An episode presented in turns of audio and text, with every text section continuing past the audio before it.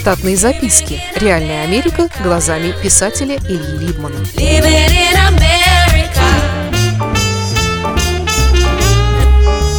Кое-что об истории слов и принятии алкоголя вовнутрь. За последние несколько десятилетий русский язык обогатился многими словами из английского. Некоторые слова принесли с собой не только прямой смысл, но и целое понятие, которого раньше как бы и не было. Я говорю о конкретном слове «фейк». Его часто используют комментаторы, обозреватели и политологи. В английском языке оно появилось в 18 веке из криминального мира и значило придать чему-либо искусственным образом лучший вид. Оно часто использовалось цыганами при торговле лошадями, непосредственно перед показом лошади потенциальному покупателю животному в зад вставляли корень сырого имбиря. Лошадь сразу веселела и пританцовывала от избытка темперамента. В Америке это слово используется не так часто и главным образом по своему прямому назначению. Но в моем случае речь пойдет об алкоголе – Хотя и небольшой выпивоха в последнее время, но хорошо помню деньки моей молодости, когда выпивал, как и все другие вокруг, и довольно часто. Помню также, что в те далекие годы выбора в продаже было немного, никого это не останавливало. Как же приятно мне было отметить несколько лет назад в Питере, что теперь алкоголя в продаже полно на разные вкусы и возможности. Радость моя была недолгой. В одном официально нейтральном издании я прочитал, что 79% отечественных и зарубежных напитков в массовой продаже фейк. Неважно, где вы покупаете свой алкоголь и сколько платите за него. Не стоит обращать внимание на сургуч и акцизные наклейки. Так что не удивляйтесь, когда ваше шато при открытии бутылки пузырится, как сидр.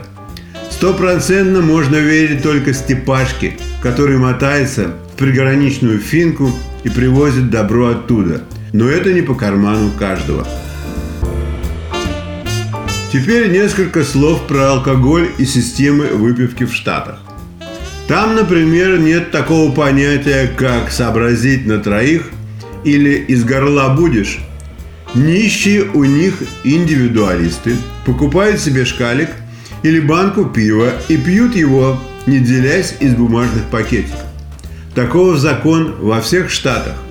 С пакетиком в руках тебя никто не может остановить в самом публичном месте.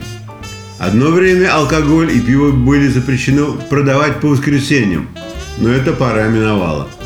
В Штатах довольно много странностей по почве продажи алкоголя. Например, сверхкрепкие напитки, когда больше 43 градусов, запрещено продавать в штате Нью-Йорк. А в Нью-Джерси за рекой, пожалуйста. Студенты приграничных с Канадой колледжей ездят туда за пивом. Оно там дешевле и крепче. Так уж сложилось исторически, что в колледжах студенты пьют пиво, и часто случается, что став специалистами после обучения, они чувствуют себя в первое время неловко на корпоративах, потому что там не подают пиво, а вино пить их не научили.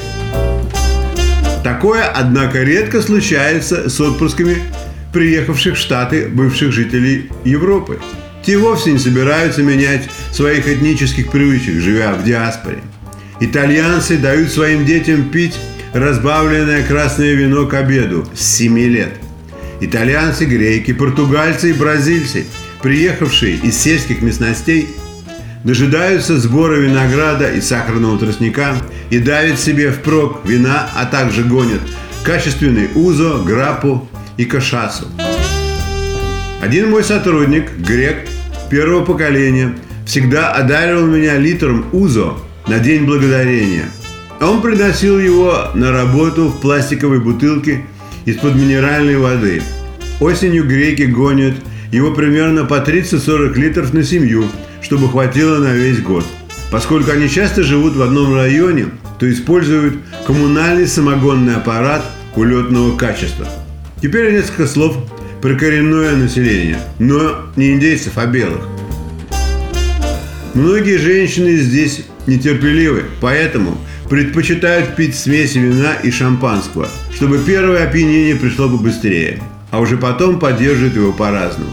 Все плохое перенимается очень быстро. Помню, как отдыхая на островах, в месте, где все предоплачено, я наловчился, как богатей из Аргентины или Бразилии, пить к завтраку пивную флейту чилийского брюта с грейпфрутовым соком. Этот напиток дает не похожий ни на что зум.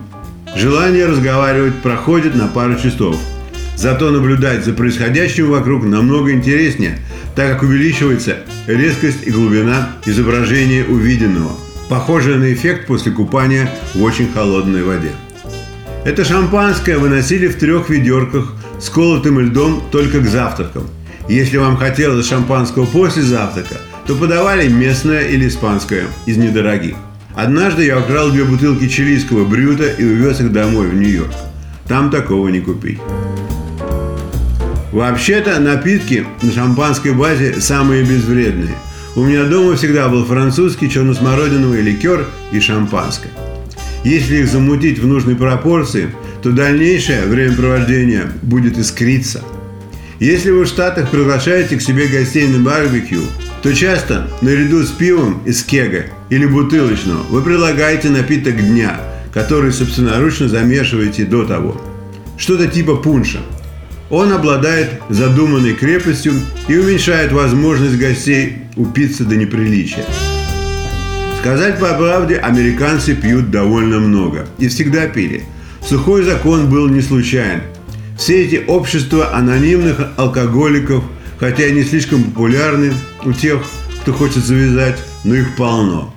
Или возьмите любую книгу американского писателя Стивена Кинга, то в ней вы найдете детальные тонкости жизни американского white trash, большинство из которого пьют, невзирая на пол, время или день недели. Именно из книг Кинга я узнал про напиток Southern Comfort – и подсел на него в середине 80-х. А с чего бы американцам не пить? Если Калифорния была бы отдельным государством, то занимала бы четвертое место в мире по производству вин, многие из которых покруче французских. Но пиво они производят еще больше. Мое последнее наблюдение из области пива Крышки на пивных бутылках американских производителей сделаны из металла тоньше, чем в России. По-крупному можно экономить на малом. Штатные записки. Реальная Америка глазами писателя Ильи Либмана. Читайте книги русского писателя современной Америки Ильи Либмана. В них живо и не скучно описываются нестандартные ситуации, происходившие с бывшими гражданами Советского Союза на фоне американского урбанистического ландшафта. Повести «Алиса» с Райкой, «Второе дыхание», «Время апельсина» и «Малыш 21 века» можно приобрести в интернет-магазине Литрес или на сайте писателя читаливы.ру.